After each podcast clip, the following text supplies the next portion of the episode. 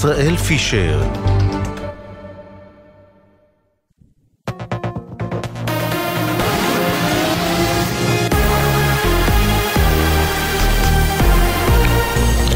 גלי צה"ל השעה שש באולפן גוני כהן עם מה שקורה עכשיו. שר הביטחון יואב גלנט ושר ההגנה של ארצות הברית לויד אוסטין נועדו ונשאו הצהרה משותפת.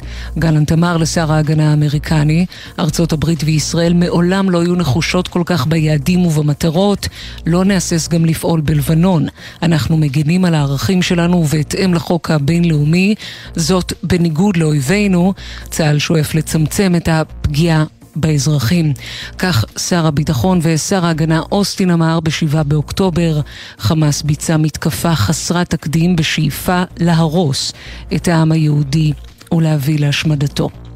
קודם לכן התייחס אוסטין גם למתקפות החות'ים בים האדום והבטיח נקים כוח משימה רב-לאומי לטיפול באיום, תמיכתה של איראן בהתקפות החות'ים על כלי שיט מסחריים חייבת להיפסק. רב סמל במילואים, לידור יוסף קרבני, בן 23 מאילת, נהרג אתמול בקרב בצפון רצועת עזה. אחותו ליהי סיפרה לנורית קנטי על ילד צנוע שאהב את המדינה ואת החיים. בערך אה, שלושה שבועות אחרי שהתחילה המלחמה, אה, הוא היה חולה, הוא לא יכל אה, להגיע למילואים. ואז הוא פשוט נלחם לחזור ולהילחם. לידור, אחי, הוא צנוע, ענב, אוהב אדם, אוהב את מדינת ישראל, אוהב לטייל, איי, אוהב כלי רכב, ואת האופנוע שטח שלו, hmm. ואת הבת זוג שלו, רחלי. לידור יוסף קרבני הובא למנוחות הערב בשעה תשע בבית העלמין הצבאי באילת. יהי זכרו ברוך. משרד ראש הממשלה התייחס לתחקיר הניו יורק טיימס על כספי חמאס ומסר כי בניגוד לטענות ובהנחיית ראש הממשלה נתניהו, המוסד סיכל העברת כספים לארגון הטרור, מדווח כתבנו המדיני יניר קוזין. ועל פי הערכות, ישראל היא שעומדת מאחורי מתקפת הסייבר הענקית ששיבשה היום כ-70% מתחנות הדלק ברחבי איראן, כך פרסם כתבנו הצבאי דורון קדוש. מוקדם יותר היום, סגן שר הנפט האיראני אמר שייתכן שייקח עוד מספר ימים עד שהאירוע יתוקן ויטופל במלואו, וכי חלק מתחנות הדלק עדיין מושבתות. החלטה היסטורית של האפיפיור כמרים יוכלו לברך זוגות חד-מיניים, מדווחת כתבת חדשות החוץ, שחר קנוטובסקי. בהודעה שהוציא הוותיקן היום נכתב כי כמרים קתולים יוכלו להעניק ברכות לזוגות חד-מיניים כל עוד לא מדובר בטקס, בטקס נישואים רשמי. בהצהרה נימקו את הצעד בכך שאסור למנוע או לאסור את עזרת הכנסייה לאנשים והסבירו כי התקנה מבוססת על החזון של האפיפיור פרנציסקוס. עם זאת הבהירו בוותיקן, ברכה כזו לא תעניק לגיטימציה למצבים לא רגילים לדבריהם אלא תהיה סימן לכך שאלוהים מברך את כולם. מזג האוויר למחר ירידה קלה נוספת בטמפרטורות לידיעת חיילי צה"ל ברצועת עזה מחברת מטאוטק. נמסר כי הטמפרטורות מחר תעמודנה במהלך היום על 22 מעלות. אלה החדשות.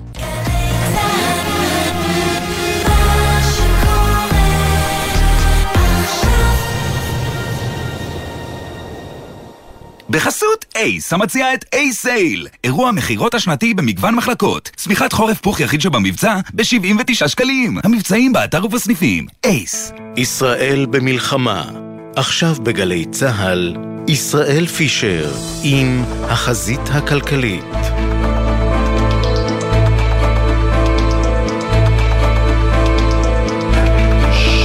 רב לכם, ערב טוב, שש ושלוש דקות בגלי צה"ל. אנחנו, החזית הכלכלית, מיד נדבר גם על חזית הסייבר שמתחממת, אפשר להגיד, על איך כלכלת ישראל צריכה להיערך ליום שאחרי המלחמה, והאם היא באמת עושה את זה כמו שצריך.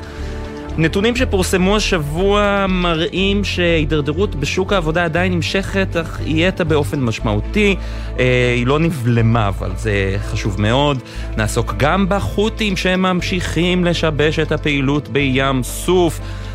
תוכניות של המשרד להגנת הסביבה שבתחום האנרגיה דווקא, אה, הקורקינטים החשמליים שיחויבו בלוחית רישוי, כל הדברים האלה יהיו נהיה איתם אה, כאן בהמשך התוכנית, וגם כמובן פינתנו מרימים לעסקים, הפעם נהיה עם מכבסה. מחוף אשקלון. אה, דברים מעניינים מאוד. כמובן שאנחנו נהיה, נחזור לכתבינו דורון קדוש שנמצא במסיבת העיתונאים ששם שר הביטחון גלנט ושר ההגנה האמריקני לויד אוסטין. יהיו לו כמה כותרות מעניינות בדקות האחרונות, למשל הוא אומר שישראל והפלסטין צריכים להתקדם לעבר פתרון שתי מדינות, אבל זו הפעולה של ישראל, אני לא כאן כדי להציב לוחות זמנים, כך אוסטין, מיד נעבור לכתבנו דורון קדוש ברגע שיסתיים שלב השאלות, אבל לפני הכל אנחנו מתחילים עם חזית הסייבר. אלוף במילואים, פרופסור יצחק בן ישראל, שלום, ערב טוב. ערב טוב. ראש מרכז הסייבר של אוניברסיטת תל אביב, ראש מפא"ת לשעבר. ראינו היום גם את הפרסום שלפיו איראן עומדת והחיזבאללה עומדים כנראה מאחורי ניסיון התקיפה של בית החולים זיו בצפת וגם הדיווחים היום על ההשבתה המסתורית של תחנות הדלק באיראן. ללא ספק יש פה חזית חדשה שכבר נפתחה, כלומר לא רק החזית הצפונית, החזית הדרומית, אלא ממש חזית הסייבר. זה אולי קצת מוגזם לקרוא לזה חזית, אבל ראינו היום כמה פעולות. הראשונה זה פגיעה במערך תחלות הדלק של באיראן. זה כבר נעשה, אני רוצה להזכיר לנו, קצת לפני ה-7 באוקטובר, בסוף ספטמבר, היה לנו כבר כזה, לפני שנתיים אני מתכוון, היה לנו אירוע כזה, בפעם שנייה. הפעם הקבוצה שעשתה את זה, שקוראת לעצמה הדרור הטורף בפרסית, גם כבר בגלל שהיה פעם אחת קודם, אז כבר נחשבת מקושרת לישראל, לא ברור מי עשה את זה באמת. אחת מהבעיות בסייבר זה שאתה יכול לתקוף, אף אחד לא יודע בדיוק מי עשה את זה, חוץ מאשר מישהו לוקח אחריות.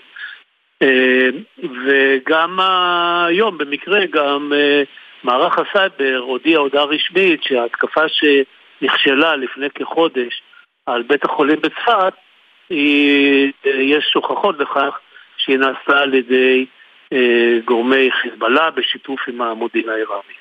כן, אז עכשיו השאלה היא, ישראל, אנחנו יודעים, קוראים לעצמנו אה, אומת הסטארט-אפ, אומת הסייבר, אנחנו מאוד מתגאים ביכולות הסייבר שלנו.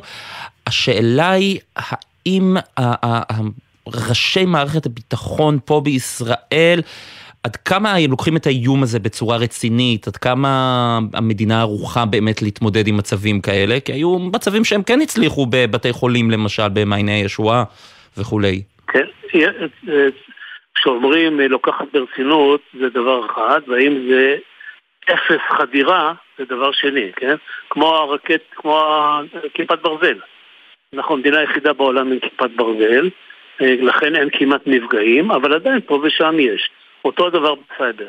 אנחנו אחת המדינות הערוכות ביותר בעולם, ולא מהיום. ואנחנו כבר מדברים על מ-2010 לפחות, זאת אומרת, אנחנו מדברים כבר על 13 שנה. אחת הערוכות ביותר בעולם להגנה בסייבר. כתוצאה מכך אין לנו שום אירוע שהוא משמעותי במובן, התוכנית הזאת עוסקת בכלכלה, משמעותי במובן הכלכלי. אין, זה לא אומר שאין מפה, פה ושם אין חדיבות, קח דוגמא את התקופה הזאת של הבית חולים בצפת, חדרו למערכות המידע, כל גוף גדול, כולל בית חולים, יש לו מערכות מידע, חדרו למערכות המידע, אבל התכוונו לעשות נזק יותר משמעותי. מה זה יותר משמעותי? יש בבית החולים מערכות חירום, כמו מכונות הנשמה, חדרי ניתוח, שאם אתה פוגע להם, והן כולן מבוקרות מחשב, אם אתה פוגע להם בעבודה שוטפת, אתה יכול לגרום ממש לאובדן של חיים, ליכולת של הבית חולים לתפקד. את זה הם לא הצליחו לעשות, הם חדרו למערכת המידע, נתפסו, זאת אומרת לא האנשים,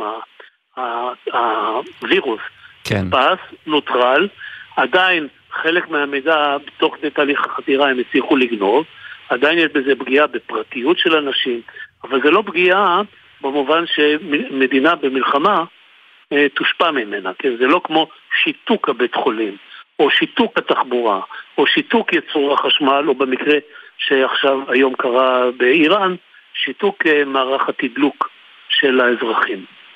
זהו, אז, אז זו עבודת ההגנה פה, אולי זה החלק הכי קשה פה, כדי, כדי לוודא שלא יהיה את אותו שיתוק כאן בישראל גם. נכון, ויש לנו מערך שלם של זה, שמורכב מהרבה מאוד גופים, שכולם משתפים פעולה ביחד, ומערך הסייבר שכולנו מכירים.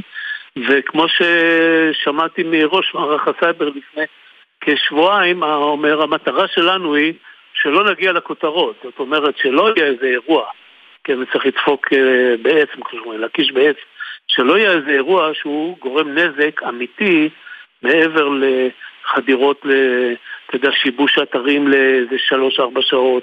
או, או דברים מהסוג הזה. אז זהו, אז אנחנו נכון, דיברנו, היום זה, כן. זה מצליח.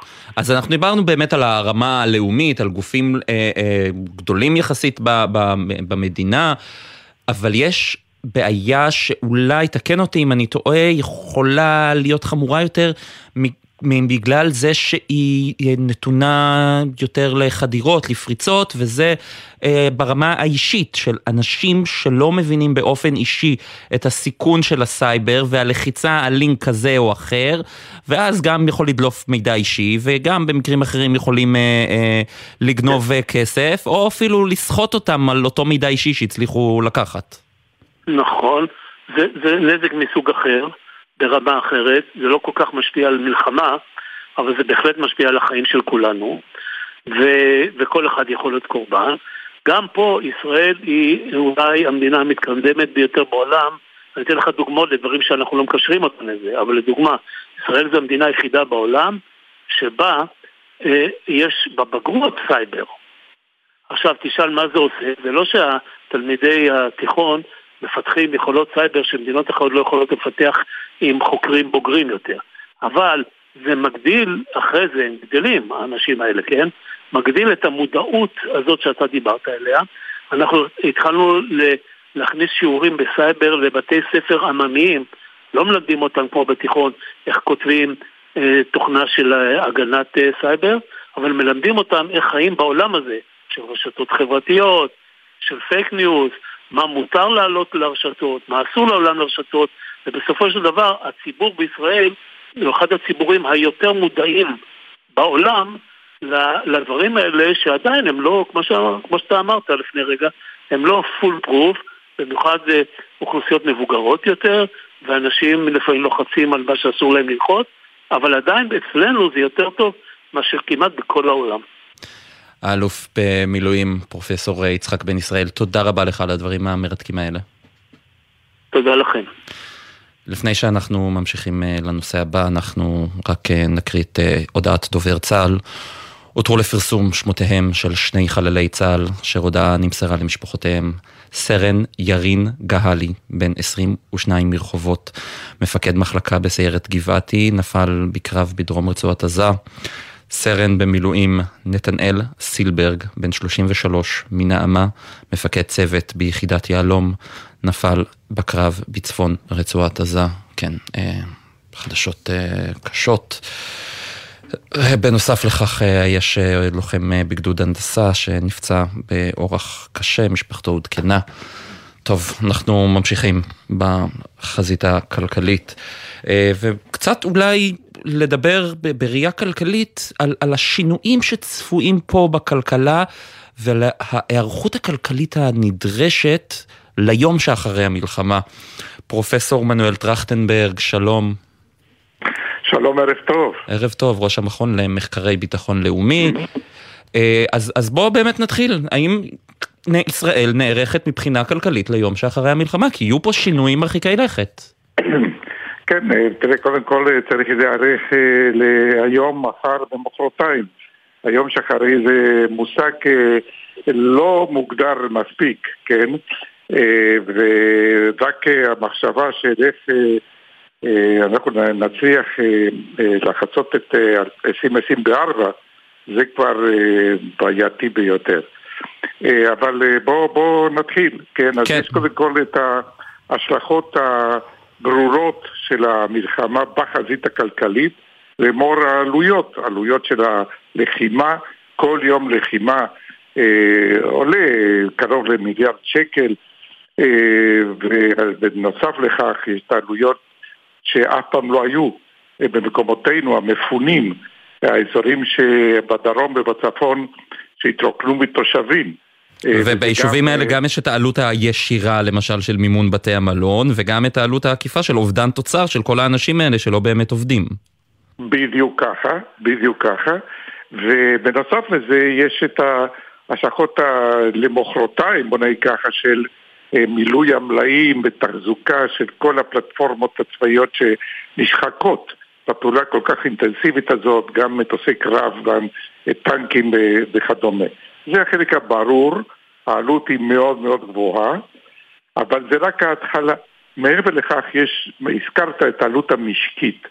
כלומר, הפגיעה ביכולת הייצור של המשק כתוצאה מגיוס מילואים מסיבי, שלעולם לא היה גיוס כל כך מסיבי לאורך תקופה כל כך ארוכה. לעולם לא. גם לא במלחמת יום הכיפורים ובעקבותיה. כן, מלחמת יום הכיפורים נגמרה גם אחרי אה, שלושה שבועות. נכון, אחרי 19 יום, ביום ה-20 כבר לא, והיה לזה זנב, כן, של אה, גיוס מילואים, אבל לא בהיקפים האלה, בפרופורציה אני מדבר. כמובן אבסולוטית כיום זה הרבה יותר, כן? אז אין לנו ניסיון קודם להתמודד לא עם זה ולא עם המפונים והעובדה שאזורים חשובים לכלכלה הישראלית הדרום, הנגב המערבי והצפון מול הלבנון משותקים. אז זה קודם כל, כן, אנחנו מתמודדים פה עם, עם מה שנקרא אה, ארץ לא מוכרת, כן, מהבחינה הזאת. מעבר לכך, אנחנו אולי שכחנו שהכלכלה, המשק הישראלי נפגע גם לפני השבעה לאוקטובר מהמשבר הפנימי שנוצר כתוצאה מה... כן, כבר שכחנו מכל המהפכה המשפטית הזו פתאום, אה, נכון, כן. נכון, אבל בואו נזכיר לעצמנו שההשקעות במשק ירדו כבר אז, בפרט ההשקעות בהייטק, מספר הסטארט-אפים ירד, ואלה שהיו נרשמו בחו"ל. עכשיו תכפיל את זה, כן, אותו מצב התחלתי, אה, בא מה שקורה כיום, שהמשקיעים בחו"ל מסתכלים על המשק הישראלי ואתה יודע, הם אומרים, אנחנו לא, לא, לא בטוחים שאנחנו נחזור אה, לשם. וגם מתחיל, מתחילה להיות תופעה מדאיגה של לקוחות של פירמות ישראליות שחושבים פעמיים האם הם רוצים להסתמך בעיקר או אך ורק על חברות ישראליות לאור מה שקורה כאן. חושבים פעמיים בגלל החשש שלהם מפגיעה שהם לא יוכלו לקבל את המוצרים שלהם, או שמסוג של חרם שקט כזה שאנחנו רואים שמתחולל? אין לנו יכולת אה, להבחין, אבל זה ברור לגמרי שיש כאן פגיעה ואנחנו שומעים את זה אמנם במשורה, אבל אה, הרעשים האלה קיימים. ואם אתה מסכם את הכל, והעלייה הצפויה הברורה בתקציב הביטחון, אז בירידה אה, בהכנסות המדינה בגלל הפעילות המשקית שפוחתת. התמונה ל-2024 היא בעייתית מאוד, ולפי כל התחזיות תהיה ירידה ודאית בתוצר לנפש, בתוצר לנפש במדינת ישראל. שזה רק נגיד למאזינים, שירידה בתוצר לנפש זה אומר פשוט ירידה באיכות החיים של כולנו. לחלוטין ברמת החיים, כן? אין, אין, אין דרך אה, לברוח מזה, כן? ואז השאלה הגדולה היא מה הלאה. כלומר, מה צפוי לנו, ב... נגיד בסדר, אתה יודע, שנה אחת קשה מאוד, אנחנו נצלח אותה ונצא לדרך חדשה. זה מאוד תלוי באיך המערכה מתפתחת הלאה. כלומר, כמה זמן זה יימשך בעזה, מה יקרה בחזית הצפון, כמה זמן ייקח להחזיר מפונים למקומות שלהם, כן, וכך הלאה.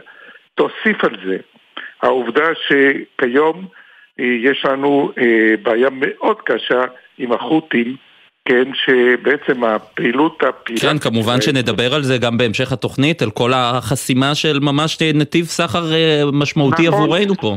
נכון, אז זה בעצם מייקר סחורות, זה אומר דחיות וקבלת סחורה וכך הלאה וכך הלאה. כלומר, יש פה צירוף כן, של אה, גורמים בהשלכות במלחמה שלעולם לא התמודדנו עם משהו שכזה. אבל תמיד... השאלה היא, עם כן. מה שנעשה עכשיו, אנחנו מתמודדים כמו שצריך להתמודד עם משהו כזה, מבחינה תקציבית, מבחינת אה, אה, ניהול המשק אה, בשעת חירום, תמיכה במפעלים, תמיכה בעסקים. השאלה אם כל הצעדים הללו זה באמת צעדים שיכולים קצת אולי למתן את ההשפעה הכלכלית שבוודאי תורגש. נכון. אז בהינתן באמת שהפגיעה הכלכלית היא אה, בלתי נמנעת, השאלה איך מתמודדים איתה. וכאן אה, בואו נתחיל מהחדשות הטובות. החדשות הטובות זה התגובה המדהימה של החברה, של המגזר האזרחי תקרא לו, ההתגייסות, כדי להציל את החקלאות בדרום, כל מיני אלתורים שנעשים גם בפן המשקי כדי להחזיק עסקים אה, בחיים, כן, אה, מול אלה שבמילואים וכך הלאה. זה באמת תופעה שצריך באמת להוקיר, להכיר אותה ולהוקיר אותה כי אני לא חושב שיש הרבה מדינות שדבר כזה קורה. בעבר השני יש ממשלה שלא מתפקדת טוב, בלשון המעטה, כן, וגם כשעושים, עושים מאוחר מדי. לא מתפקדת ו... טוב בלשון המעטה, זה אמירה משמעותית אה, על ההתנהלות הכלכלית של הממשלה הזו. נכון, נכון, ו... ואז יש את העניין של ניהול תקציב המדינה. אני חושב שיש, אם יש דבר שהרב קיים קונסנזוס במדינת ישראל כמה שניתן, זה שהניהול התקציבי הוא גרוע, ממש כך, כן, כי אתה יודע, העובדה שאותם כספים סקטוריאליים קואליציוניים, כן, עדיין נמצאים בתקציב המתוקן ל-23 ויהיו שם ב-24, אם לא יהיה איזה שינוי דרמטי של הרגע האחרון, זה פשוט משהו שהדעת לא סובלת. הרי אתה יודע, יש כל כך הרבה, מאות אלפי אנשים במדינת ישראל שסובלים כלכלית בשל, בין אם בלחימה עצמה ובין כתוצאה מה... אה, בדרום, בצפון, המשפחות של המגויסים וכולי, ואתה יודע, מחלקים כספים במיליארדים למטרות שהן לא תורמות, ופה אני בלשון המעטה, הן לא תורמות מאומה למצב אה, המלחמתי, למאמץ הלאומי. זה פשוט דבר שהוא בלתי נסבל, הדבר הזה. אז זה, אם אתה מצרף את זה, את הניהול התקציבי הגרוע, והעובדה שגופי הממשלה אה, לא פועלים נכון ולא במלוא אה, ההספק שהיית מצפה במצב כזה, התמונה היא לא מעודדת. פרופסור מנואל טרכטנברג, אה, שיחה, בסופו סיימנו אותה בנימה לא מעודדת, בלשון המעטה, שוב לא, פעם. לא, אבל התחלתי, אבל אל תשכח שהתחלתי באמירה חיובית. נכון, על נכון. זה נכון, זה נכון. פרופסור מנואל טרכטנברג, תודה רבה לך, ערב טוב. תודה, ערב טוב. אנחנו עוברים עכשיו לקריה בתל אביב אליך, דורון קדוש, כתבנו לענייני צבא וביטחון. שלום ישראל. הסתיימו ההצהרות של שר הביטחון יואב גלנט ושר ההגנה האמריקני לויד אוסטין. נכון, אז ממש בדקות האחרונות אה, גלנט ואוסטין סיימו אה, לומר את דבריהם, כשאני חושב ישראל שהכותרת המשמעותית ביותר, ש... ביותר שיצאה מכאן היא הדברים שאמר מזכיר ההגנה האמריקני לויד אוסטין כשהוא נשאל האם אה, ארצות הברית מציבה לישראל דדליין, האם יש לוחות זמנים לסיום הפעולה הקרקעית אה, שמתנהלת כרגע ברצועה, ושר ההגנה אוסטין אומר במילים הכי ברורות שיש, זו פעולה של ישראל. אני לא כאן כדי להציב לוחות זמנים או דדליינים, זה הכרחי שחמאס לא יהיה מסוגל לתקוף את ישראל משטח רצועת עזה, זה אינטרס משותף לכולנו. יש כאן ישראל אמירת תמיכה משמעותית מאוד של מזכיר ההגנה האמריקני, כשאנחנו שומעים על, אה, אתה יודע, חילוקי דעות שקיימים בין ממשל ביידן לבין אה, ישראל בנוגע להימשכות הפעולה הקרקעית, בנוגע לאופן שבו מתנהלת המערכה בעזה, אבל מזכיר ההגנה האמריקני עומד ואומר כאן את הדברים האלה, יש לזה משמעות רבה. לצד זאת, אה, אומר מזכיר ההגנה האמריקני גם כמה דברים בסגנון קצת אחר, כשהוא אומר למשל דמוקרטיות הן יותר חזקות ויותר בטוחות כשהן שומרות על כללי המלחמה. אנחנו ממשיכים לתמוך בזכותה של ישראל להגן על עצמה, אבל גם בהפחתת הפגיעה הפגיעה באזרחים בעזה למינימום וגם בהכנסת סיוע הומניטרי לתוך שטח רצועת עזה. אוסטין גם אמר, התייחס למצב ביהודה ושומרון ואמר ההתקפות של מתנחלים קיצוניים נגד פלסטינים בגדה המערבית חייבות להיפסק והוא גם אמר, ישראל והפלסטינים צריכים להתקדם לעבר פתרון שתי המדינות. אנחנו יודעים כמה זה קשה, במיוחד אחרי 7 באוקטובר, אבל זה מה שצריך לקרות. אלה הדברים שאומר מזכיר ההגנה אה, אוסטין, ונגיד ישראל ששר הביטחון יואב גלנט דיבר אה, מצידו על היום שאחרי. הוא לא סיפק תשובות ברורות לשאלה מה ישראל רוצה שיקרה בשטח רצועת עזה ביום שאחרי. אנחנו יודעים שראש הממשלה נתניהו נשאל על הסוגיה הזו מספר פעמים ולא נתן על זה תשובה ברורה, אבל גלנט כן אומר אמירה מעניינת, כשהוא אומר ישראל היא לא זו שתשלוט מבחינה אזרחית בשטח הרצועה. בהחלט אה, דברים מעניינים. דורון קדוש, כתבנו לענייני צבא וביטחון, תודה רבה. תודה ישראל. אנחנו חוזרים לחזית הכלכלית, לנושאים הכלכליים, ועכשיו נעבור לשוק התעסוקה. אה, נראה, נתונים שפורסמו בימים האחרונים מראים שעדיין שוק התעסוקה סובל מאוד, אבל לפחות המגמה של ההתרסקות הואטה, קצת, לא הרבה הרבה. איתנו נמצאת אה, טלי ניר, מנכ"לית עמותת 121, אה, שלום. שלום ישראל. אז אנחנו מסתכלים על שוק התעסוקה, ואפשר קצת להיות אופטימיים, או שעדיין לא נעשים מספיק צעדים כדי להחזיר באמת את אה, כל העובדים שיכולים לשוק? עדיין לצערי, אני לא יכולה להגיד שנעשים כל הצעדים אה, שאפשר לעשות, ויש עוד הרבה מה לעשות. צריך לראות, תראה, אנחנו במצב של אי ודאות מאוד מאוד גדולה. והרבה מעסיקים אה, שואלים את עצמם לאן זה הולך, נפגעו המון מעסיקים קטנים ובינוניים, נפגעו גם מעסיקים גדולים, ולכן הם ברתיעה מאוד גדולה מלחזור לעבודה, סדירה, להחזיר עובדים, הם בעצם לא יודעים לאן זה הולך. ולכן, וגם אנחנו צריכים לזכור שאנחנו בסביבה פיננסית מאוד מאוד קשוחה, כי הריבית היום היא, היא גבוהה, ולכן גם מעסיקים נרצים לקחת הלוואות. שאולי הם היו יכולים להחזיק אותם יותר זמן. ההלוואות שהמדינה נותנת היום היא, זה בריבית רגילה, היא לא, היא לא ריבית אה, נמוכה, וזה למשל משהו שהמדינה הייתה יכולה לעשות בריבית הרבה יותר נמוכה, ואז אולי זה היה מאפשר למעסיקים לקחת הלוואות, להחזיר קצת יותר עובדים, אבל אנחנו במצב שיש לנו האטה מאוד, אה, מאוד רצינית. אנחנו רואים שנכון מה שאמרת, שהקצב של ההוצאה לחל"ת הואט, אבל גם קצב החזרה מהחל"ת הוא, הוא, הוא עדיין, הוא עוד יותר איטי. זהו, כלומר, אנחנו רואים שעדיין יש מקרים שבהם אנשים שהוצאו לחל"ת כבר לפני חודשיים, יותר מחודשיים, לא הוחזרו לעבודה, ואין ממש פתרונות שמעודדים את האנשים האלה או את המעסיקים שלהם להחזיר אותם לעבודה. נכון, ותראה, אנחנו אה, בשותפות מאוד גדולה של 50 ארגונים חברתיים ועסקיים אה, הגשנו הצעה לממשלה לעשות משהו מאוד אה, פשוט יחסית. אנחנו קוראים לזה העסקה גמישה. כלומר, אנחנו רוצים שמעסיקים שיכולים לחזור לפעילות, גם אם היא חלקית, גם אם להחזיר עובדים בחצי משרה, ב-60% משרה, בכמה שהם יכולים, שהמדינה תתמרץ אותם ותאפשר להם לחזור לעבודה. מה המשמעות של זה? המשמעות היא שהמעסיק כמובן ישלם להם על היקף המשרה שבו הם יועסקו, ושהמדינה תיתן להם דמי אבטלה חלקיים, כלומר רק על השיעור, רק על החלק היחסי של המשרה שלהם. זה מודל שמוכר בעולם, בישראל עד היום, גם בקורונה הוא עדיין לא אומץ. דיברנו על זה גם אז דרך אגב, ועדיין... נכון, וזה עדיין לא אה, אומץ מאז, דיברנו על זה בתחילת המלחמה, כשהתחלנו לדבר על כל מתווה הפיצויים, ואנחנו היום מדברים כבר אה, אה, אחרי חודשיים וחצי כמעט, ועדיין זה לא אומץ, ומשרד האוצר לא ממש ששים לאמץ את זה, וסיבותיהם אני לא כל כך מובן, מובנות לי. הם, הדבר היחידי שאנחנו שמענו מהם, או התשובה היחידה, אין מנגנון כזה. אוקיי, אז צריך לייסד מנגנון כזה, המדינה יודעת לעשות, היא ייסדה הרבה מאוד מנגנונים חדשים גם בזמן המלחמה הזו, בהקשר של פיצוי לעסקים ולמקומות שנפגעו וכולי, אז אפשר גם לעשות את זה. אה, וזה משהו שהיה צריך, לכל מצב חירום צריך לאפשר אותו, בגלל שבאמת זה מאפשר, לפחות ברגע שעסק חוזר לעבודה, גם אם עובדים במשרה חלקית בחודש, חודשיים הראשונים, לאט לאט אפשר אולי להגביר את זה, לשווק, לעשות יותר.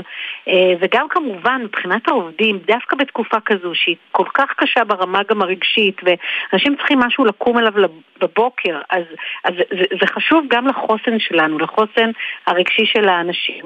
צריך להגיד שיש פה גם עוד, עוד סיבות של למשל זכויות סוציאליות שיישמרו ודברים מהסוג הזה שחבל מאוד שלא בכל זאת מוצאים את הדרך. כן, אנחנו גם כבר דיברנו עם מעסיקים וארגוני מעסיקים, שהרי אה, אה, למשל עובד יוצא למילואים, אז מי שמשלם את כל ההוצאות הסוציאליות העודפות, זה בעצם המעסיק עצמו, שמצד אחד אין לו עובד, אבל הוא כן, הוא עדיין עולה לו כסף העובד הזה, וזה גם איזה סוג של אה, פגיעה בשוק התעסוקה שלנו.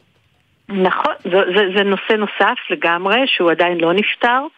אה, ויש עוד, עוד הרבה דברים שקשורים במדיניות התעסוקה. אם היית שואל אותי למשל על אחד הדברים הכי רציניים שצריך לעשות היום, כי אנחנו, ברור לנו שהמשבר הזה עוד יימשך, ויש הרבה מאוד אנשים שגם אה, מפונים, מובטלים חדשים, שאפשר היה בזמן הזה להתחיל עם מי שמסוגל, מי שיכול, וכמובן שיש רבים במובטלים החדשים שיכולים, לעשות להם אבחון תעסוקתי, לראות איפה אפשר לתת להם אולי קורסים, קורסי הכשרה מקצועית, קורסים לפיתוח של כל מיני סוגים של מיומנויות יותר בסיסיות או מיומנויות רכות, בשביל שהם היו חוזרים, יכולים לחזור לעולם העבודה בצורה שהיא תשדרג אותם ותשדרג את המשק.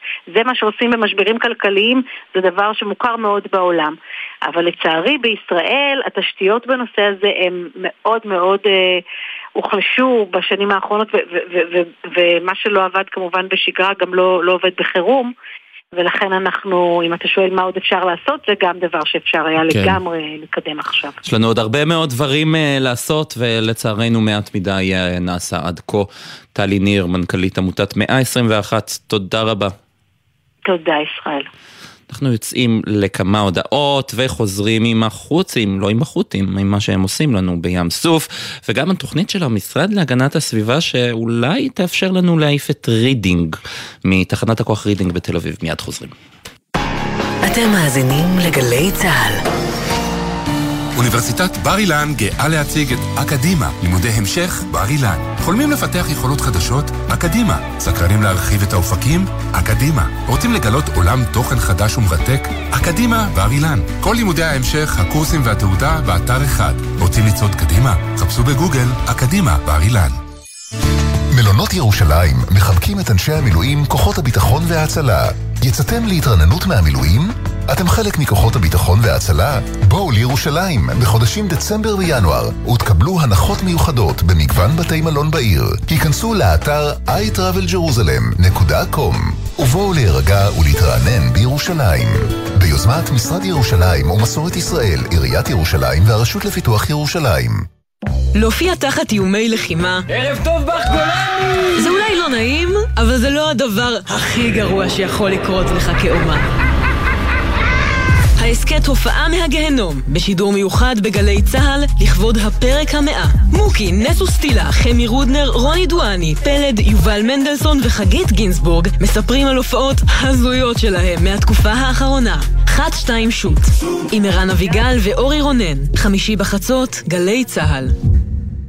מאחורי השמות, בוקר טוב ישראל חולקת כבוד לנרצחים ולנופלים. תמיד עם חלומות משוגעים, חיוך ממזרי וחולצה להחלפה. וחלמה לעזור לילדים עם מוגבלויות באמצעות תרפיה עם כלבים. מפעל חייו היה הרפת. בכל בוקר נספר משהו קצר, פרט מידע, אירוע או חוויה שישפכו אור על מי שהיו ואינם עוד. בני משפחה וחברים המעוניינים לחלוק עמנו בסיפורים ובתמונות מוזמנים לעשות זאת באמצעות הדואר האלקטרוני. זיכרון כרוכי glz.co.il מאחורי השמות, מדי יום ביומן הבוקר של גלי צה"ל עם אפי טריגר. עכשיו בגלי צה"ל, ישראל פישר עם החזית הכלכלית. חזרנו, ועכשיו אנחנו עוברים לים סוף, אל ים סוף אה, פונים למה שקורה שם, החות'ים שממשיכים אה, לשבש את הפעילות. גיל מילר, מנכ"ל אה, אלאלוף ספנות ולוגיסטיקה איתנו בנושא הזה, שלום. שלום, ערב טוב ישראל. ערב טוב, אנחנו שמענו היום גם את BP אה, ועוד חברות, ושמענו את אה, מרסק הדנית אה, שמודיעה על הפסקת השיט בים סוף כי הם חוששים לעבור שם מההשפעות של החות'ים. דיברנו על הפגיעה בנתיבי הסחר, ספר לי רגע בעולם הספנות, איך הדברים האלה נראים, מה בעצם קורה בעולם הספנות שמרעיד אותו כל כך בימים אלה? טוב, בגלל מה שקורה במיצר שער הדמעות והמעבר צפונה לכיוון תעלת סואץ ודרומה מתעלת סואץ לכיוון אה, מיצר אה, באבל מנדב. למעשה מיום שישי אנחנו רואים אה, שינויים משמעותיים שלמעשה עשרת החברות הספנות, ענקיות הספנות הגדולות בעולם בהדרגה מודיעות שהן מפסיקות לעבור דרך תעלת סואץ ומפנות את האוניות לסיבוב דרך uh, אפריקה, דרך יבשת אפריקה, שזה סיבוב uh, משמעותי שמוסיף זמן, זמן הפלגה בין שבועיים לשלושה, תלוי לאן האונייה מגיעה בסוף. זאת זה מאוד משמעותי, זה, זה השפעה על מאות רבות של אוניות שלמעשה היו מתוכננות לעבור בתעלת סואץ או צפונה או דרומה, ולמעשה לא, לא עוברות, אלא עושות את הסיבוב הגדול. זהו, כי ברגע שספינה אה, אה, שהייתה אמורה לעבור דרך תעלת סואץ ולהגיע נגיד לאשדוד, אותה ספינה אחר כך, היא לא חוזרת חזרה לאיפה שהיא הייתה, אלא היא אמורה בטח להסתובב עוד בים התיכון עם עוד כל מיני דברים, וזה פוגע נכון. בעצם בנתיבים של כמה מדינות פה באזורנו. נכון, הפגיעה, הפגיעה היא, היא, היא במרחב מאוד רחב, אפשר לומר ש... הפגיעה היא גם במדינות במרחב של הים התיכון המזרחי וגם בים התיכון המערבי וגם כל המרחב של מדינות אירופה נפגע בזה כי, כי בסופו של יום כל האוניות האלה מגיעות לאירופה שבועיים או שלושה יותר מאוחר ממה שתוכנן שזה משמעותי לכולם, זאת אומרת זה גם, האוניות האלה נושאות אה, גם, גם אה, מכולות וגם אה, נפט וגם כל דבר שאפשר לחשוב עליו, גרעינים הפגיעה היא רוחבית. אה, מי שחושב שהפגיעה היא רק בישראל אז הוא לא מדייק, הפגיעה היא ממש גדולה וממש רחבה ואפשר להגיד בזהירות שזה ישפיע על הכלכלה אה, אפילו עולמית.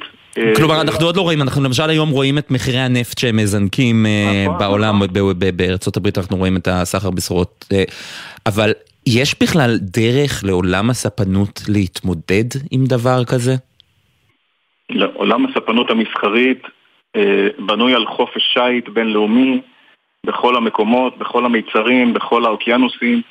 אה, הטיפול חייב להיות טיפול אה, של כוח רב-לאומי שימגר את, ה, את המצב שהחות'ים יצרו בבאב אל-מנדב. העולם, העולם הספנות לא יכול לחיות לאורך זמן עם סיטואציה כזו. ואם יראו אחרים במקומות אחרים שהשיטה הזו של התקפה על אוניות במיצרים כאלה עובדת, מישהו עוד עלול לאמץ את הרעיון הזה במקום אחר. אז אני חושב שזה מאוד חשוב שהכוח הרב-לאומי שמוקם אה, ברגעים אלה יטפל בבעיה הזו באופן אה, אגרסיבי ו- ויסודי על מנת להחזיר את חופש השיט אה, כמה שיותר מהר. המשמעויות פה הן עצומות, הכלכליות, גם לאוניות, גם למדינות.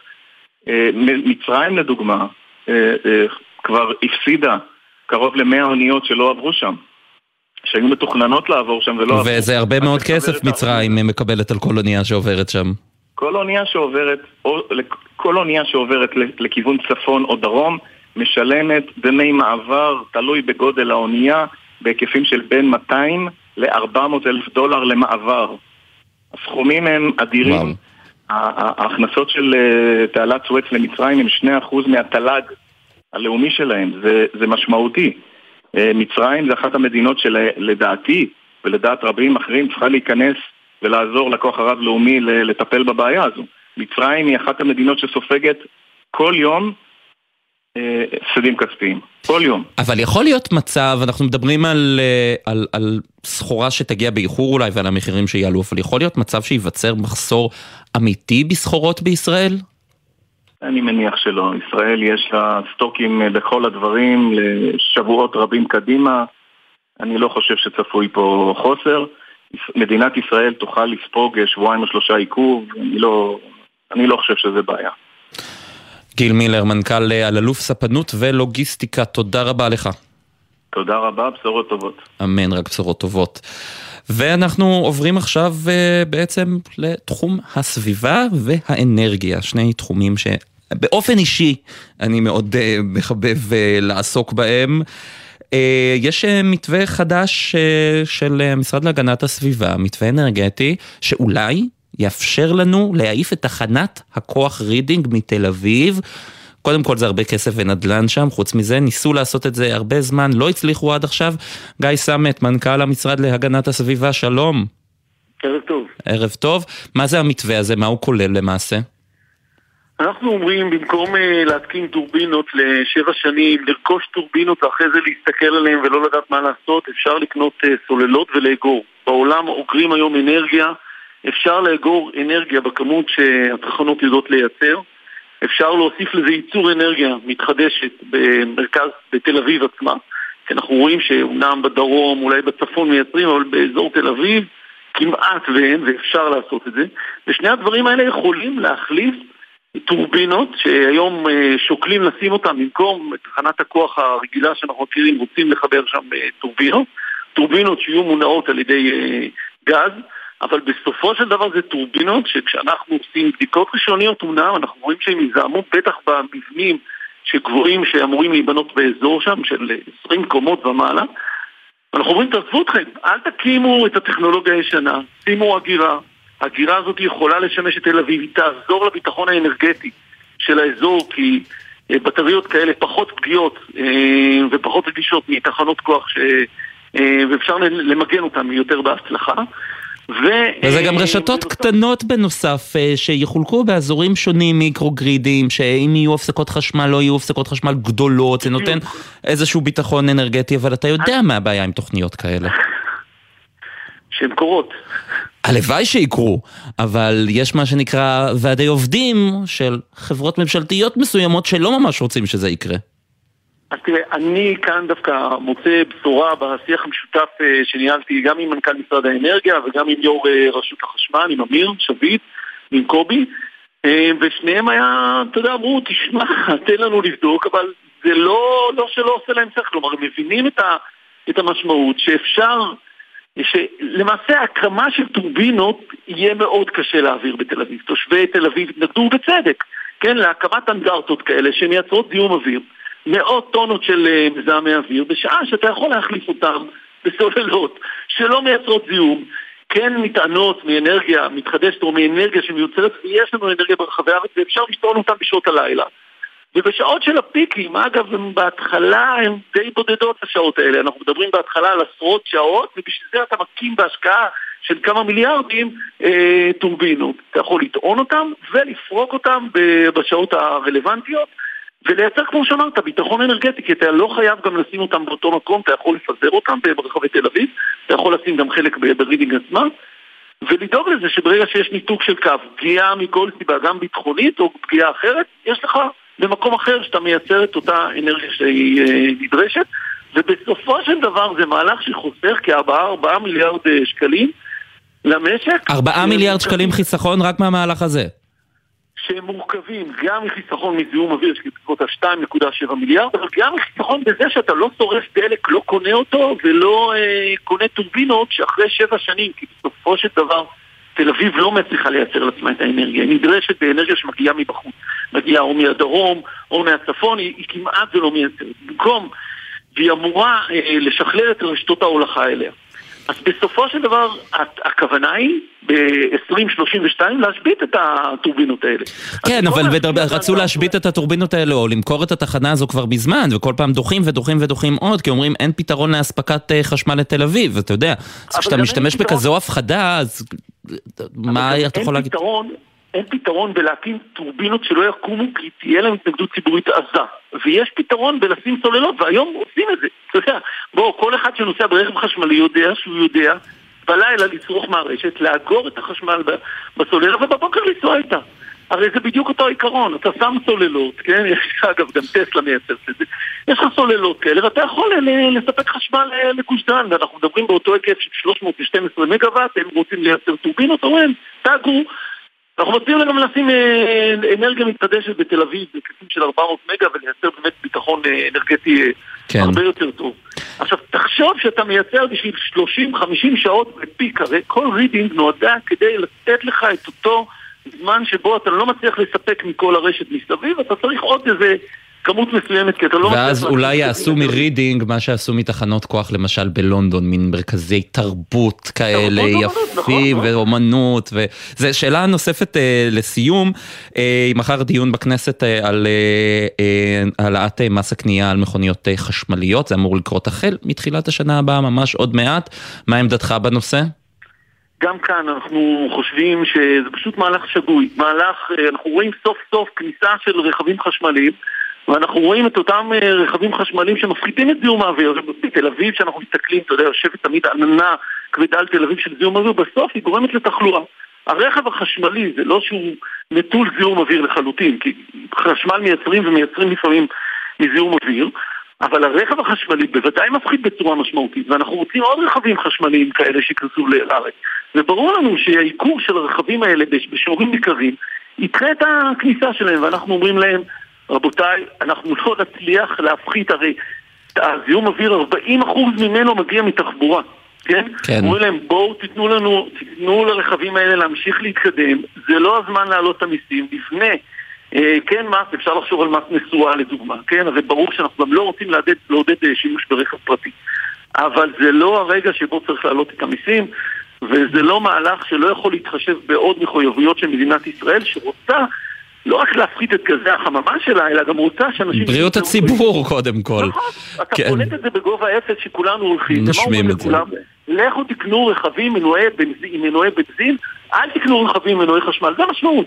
שנה הבאה, אם המס יעלה, יותר אנשים יעדיפו לקנות רכב שמזהם מאשר רכב כן. שלא מזהם. כן, וזה מה... זה גם נקודה שצריך להזכיר גם עכשיו, גם בימים האלה. גיא סמט, מנכ"ל המשרד להגנת הסביבה. תודה רבה. תודה.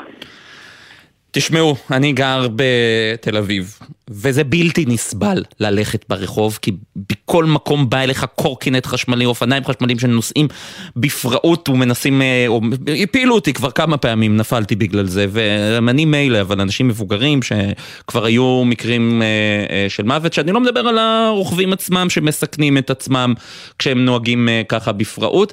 אז היום ועדת הכלכלה מחייבת בעצם את הקורקינטים החשמליים ואופניים החשמליים האלה ברישוי, צריכה להיות לוחית רישוי. עליהם. עורך הדין אה, יניב יעקב, מנכ"ל עמותת אור ירוק, שלום. ערב טוב, ישראל. ערב טוב, נו, זה, זה, זה מספיק אתה חושב אה, להפסיק את התופעה המגונה הזו של אה, רוכבים בפראות? זו התחלה מאוד חשובה, מאוד מבורכת. אני יכול להגיד לך שזה צעד שאנחנו באור ירוק כבר עובדים עליו משנת 2019 עם הצעות חוק פרטיות, ובאמת היום בוועדת הכלכלה, יו"ר הוועדה חבר הכנסת ביטן, ביחד עם אה, חבר הכנסת אשר שיזם את זה עוד בהתחלה, אה, באמת העבירו את התקנות הזאת, את התקנה הזאת שיש לומר, תקנה שבאה בשיתוף עם אה, שרת התחבורה והבטיחות בדרכים, עם משרד התחבורה, עם המשטרה, כלומר כל גופי המקצוע מכל המגזרים באים ואומרים שזו תקנה שהעברנו אותה עכשיו, טוב שהעברנו, היה אפילו צריך להעביר אותה הרבה קודם. אבל זה מספיק התקנה הזו? כלומר, אה, זה... אני הבנתי שיש בעיות באכיפה, שרק שוטרים יוכלו לאכוף את זה, ויש עוד כל מיני חורים בתקנות האלה פה, לא? התקנות כשלעצמן כמובן חייבות להיות מלוות במתן סמכויות נוספות גם לפקחים ולא רק לשוטרים כמו שיש כבר בחלק מהנושאים. הן צריכות להיות מלוות באכיפה, בצו קנסות, אבל כל הדברים הללו לא יכלו להתרחש לפני שמאשרים את התקנות. אז דבר ראשון, עצם אישור התקנות היום זה מאפשר לנו להמשיך ולהתקדם גם בשאר הצעדים. מעבר לזה, יש פה אמירה מאוד מאוד חשובה, בדיוק לאותם אנשים שפחות יכולים להגן על עצמם, לקשישים, לילדים, להולכי רגל על המדרכות, כמו שציינת בדיוק בהתחלה, שנאלצים להתמודד עם אה, רוכבים, שזה לא כל הרוכבים כמובן, אבל רוכבים... לא ש... כל הרוכבים ברור, אבל מי שמתפרע הוא, הוא זה שצריך בגללו לעשות את התקנות האלה. נכון מאוד, וזה באופן חד משמעי משהו שיכול לשפר את הבטיחות. מספיק להסתכל על המספרים. מתחילת השנה, 27 הרוגים, רוכבי אופניים וקורקינטים חשמליים, ועוד לא דיברתי על כל הנפגעים, ואנחנו בעלייה של 70 אחוז. אני מכיר מקרוב, אני מכיר מה קורה ב, למשל במחלקת אה, טיפול נמרץ באיכילוב, אני שומע כל יום כמעט מגיעים לשם אנשים עם, אה, אה, במצב נוראי בגלל הכלים המסוכנים האלה. נכון מאוד, וזה באמת דבר ראשון צעד הרתעתי. כל מי שכרגע חושב שהוא יכול לרחוב על המדרכה, לסכן קשישים, לסכן ילדים, לסכן את עצמו, שידע. יש לך החל מעוד מספר חודשים, לוחית זיהוי, אפשר לצלם אותך, אפשר לדווח עליך, שוטרים יכולים לעצור אותך, פקחים יוכלו לתת לך קנס. בסופו של דבר זו תקנה ששומרת על כל הציבור, כולל הרוכבים. כן, אני מקווה שזה באמת אה, יוריד לפחות בקצת את אה, מספר הנפגעים מהכלים הנוראים האלה. עורך הדין יניב יעקב, מנכ"ל עמותת אור ירוק, תודה רבה. תודה, ונקווה שהצעדים המבורכים של אה, משרד התחבורה והבטיחות בדרכים ימשיכו בכיוון הזה ונמשיך לראות באמת דאגה לשלום האזרחים ולבטיחות בדרכים של כולנו. אמן ואמן, זה חשוב. תודה רבה. תודה. ועכשיו אל פינתנו מרימים לעסקים, והיום פינה מיוחדת, כי יש מכבסה, ואתם לא יודעים, אבל אני אוהב מכבסות, כי אני גדלתי במכבסה, לאבא שלי יש מכבסה אה, בחיפה. אז אה, היום אנחנו מדברים אבל עם ישי כץ, שהוא בעל מכבסת בועות בחוף אשקלון. שלום ישי. שלום וברכה. אז ספר לנו קצת על המכבסה שלך. המכבסה של, שלי קיימת אה, שבע וחצי שנים אה, בבת הדר, אה, ביישוב קטן צמוד לאשקלון במועצה אזורית חוף אשקלון. אנחנו מספקים שירות לבתים, למש, למשק ביתי ולעסקים קטנים בכל המרחב משדרות, קריית גת, עד כמעט עד אשדוד. אה, כן, ואיך, זה... ואיך המלחמה בעצם השפיעה על הפעילות של העסק? תראה, זה כמעט ריסקה את העסק. בהתחלה היינו סגורים לגמרי כי אה, כל הלקוחות שלנו, רוב הלקוחות שלנו הם אה, או מעוטף עזה או מאזור אשקלון, שהאזור פשוט התרוקן לגמרי. עכשיו האזור אה, חזר, אבל לאט, ממש בקושי, וגם היום אנשים פחות צריכים את השירות, כי גם אנשים... אה, גם אה, משתדלים לחסוך כי גם הרבה מאוד אה, עסקים אחרים נפגעו, אז גם זה לא מתגלגל הלאה. כן. והרבה מאוד מהלקוחות שלנו בכלל לא נמצאים באזור. הם, גם אני לא יודע מתי הם יחזרו. ו- ומה מה בעצם, איך, איך, איך אפשר לנסות בכלל להתמודד עם המצב הזה, עם המשבר הזה לעסק שבו אני מכיר, אמרת, כמו שאמרתי, אני יודע מה זה מכבסה, אני יודע כמה זה מורכב ו- ו- ומסובך, אז איך בכלל מצליחים להתמודד עם זה? תאמין לי, אני ממש לא יודע. אנחנו עברנו את הקורונה, נשמנו עמוק וצלחנו את זה, ו... עכשיו אנחנו ממש, קודם כל אנחנו חודשיים ממש היינו סגורים. עכשיו, אתמול אנחנו ראינו פיצוי מה זה קטן ומעליב מהמדינה על אוקטובר. אה, קיבל, לפחות קיבלתם כבר פיצוי על אוקטובר, אבל הוא, הוא, הוא, כן, הוא אומר שהוא קטן ומעליב. כן, כן, כן, ובגלל אה, שאני לא אשקלון ואני גם לא נחשב, אני לא ממש עוטף עזה, אז אני ב-40 קילומטר, קיבלתי משהו כמו 30 אחוז מהמחזור. 30 אחוז מהמחזור אתה קיבלת על חודש כן, אוקטובר, כן, כן, אחרי כן, שהיית כן. סגור כל התקופה הזו בגלל המלחמה. כן, כן, כן. לא יאמן. אה, כן, אה, ועוד אנשים אמרו לי שהם הופתעו לטובה מכמה שקיבלתי. הופתעו אה, לטובה מזה? הרי 30 אחוז רק, מה זה? זה... זה פרוטות, אי אפשר, איך אפשר לשרוד? כן. עסק יכול לשרוד ככה, אני לא מבין. תשמע, אה, מי שיש לו, יש לו רזרבה, אז הוא פשוט אה, מחלפל את הרזרבה שלו. וואו. אה, טוב, לפחות לא נפגענו בגוף. זה גם חשוב. אז צריך להגיד, מכבסת בועות בבת הדר, במרכז הקהילתי בבת הדר, אתם מופיעים גם באינטרנט, אפשר למצוא אתכם? בגוגל? כן, באינ, באינטרנט כן, וגם אפשר להגיד שאנחנו ממש מזמינים באהבה חיילים אם הם צריכים, אנחנו עושים באהבה רק בתמורה לחיוך. זה אה, נהדר, זה תמיד, אתה רוצה לתת מספר אה. טלפון? כן, אה, אני ממש, אני לא... לא כל כך זוכר, 1 700, 500, 808, אם אני זוכר נכון. 1 700, 500? 500, 808. 808. אז הנה, מכבה... כן. ויש גם, אה, גם בוואט, אה, אני יכול לתת גם אה, נייד, זה אני זוכר בטח. אותו. 053-271-2161. 053, עוד פעם? 271 2161 2161 תודה רבה לך ישי כץ, מכבסת בועות בבת הדר, אני מקווה שאולי אנחנו נצליח קצת להרים את העסק, אני מקווה. אה, זו המטרה שלנו כאן, תודה רבה. תודה רבה לך, לכם, תודה. תודה. ואחרי כל מה שדיברנו עליו ב... שעה הזו, גשר על מי זעף של הפרברים.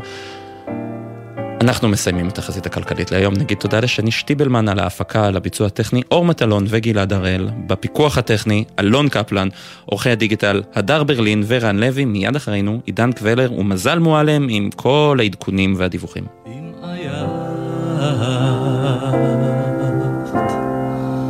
אם קשת את דמעותייך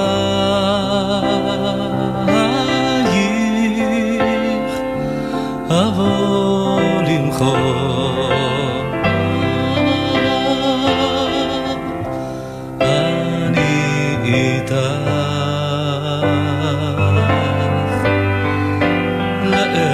קשה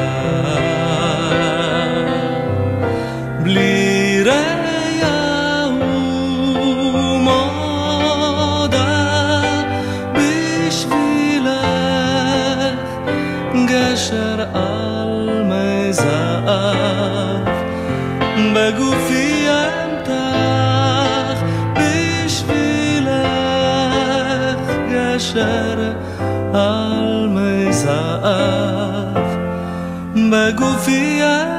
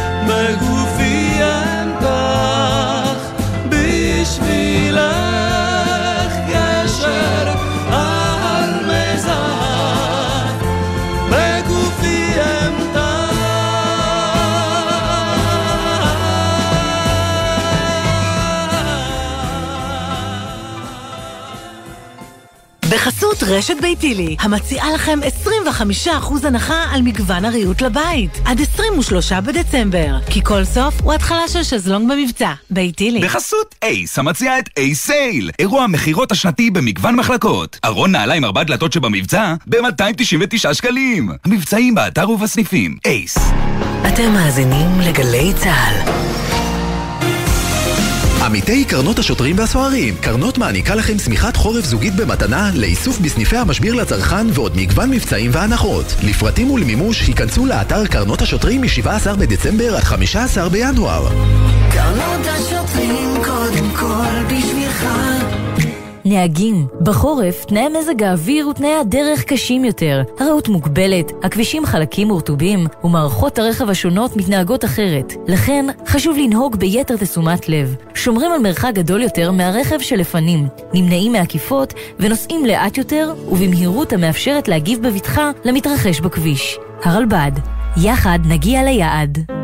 הימים הללו ימים קשים לכולנו. חשוב שתדעו, אתם לא לבד. הלילה בחצות, בן פראג' ושחר אמנו מזמינים אתכם לשיחות משותפות אל תוך הלילה. מרגישים צורך לדבר? תוכלו ליצור קשר במספר 03-681-3344. אתם לא לבד. הלילה בחצות, גלי צה"ל.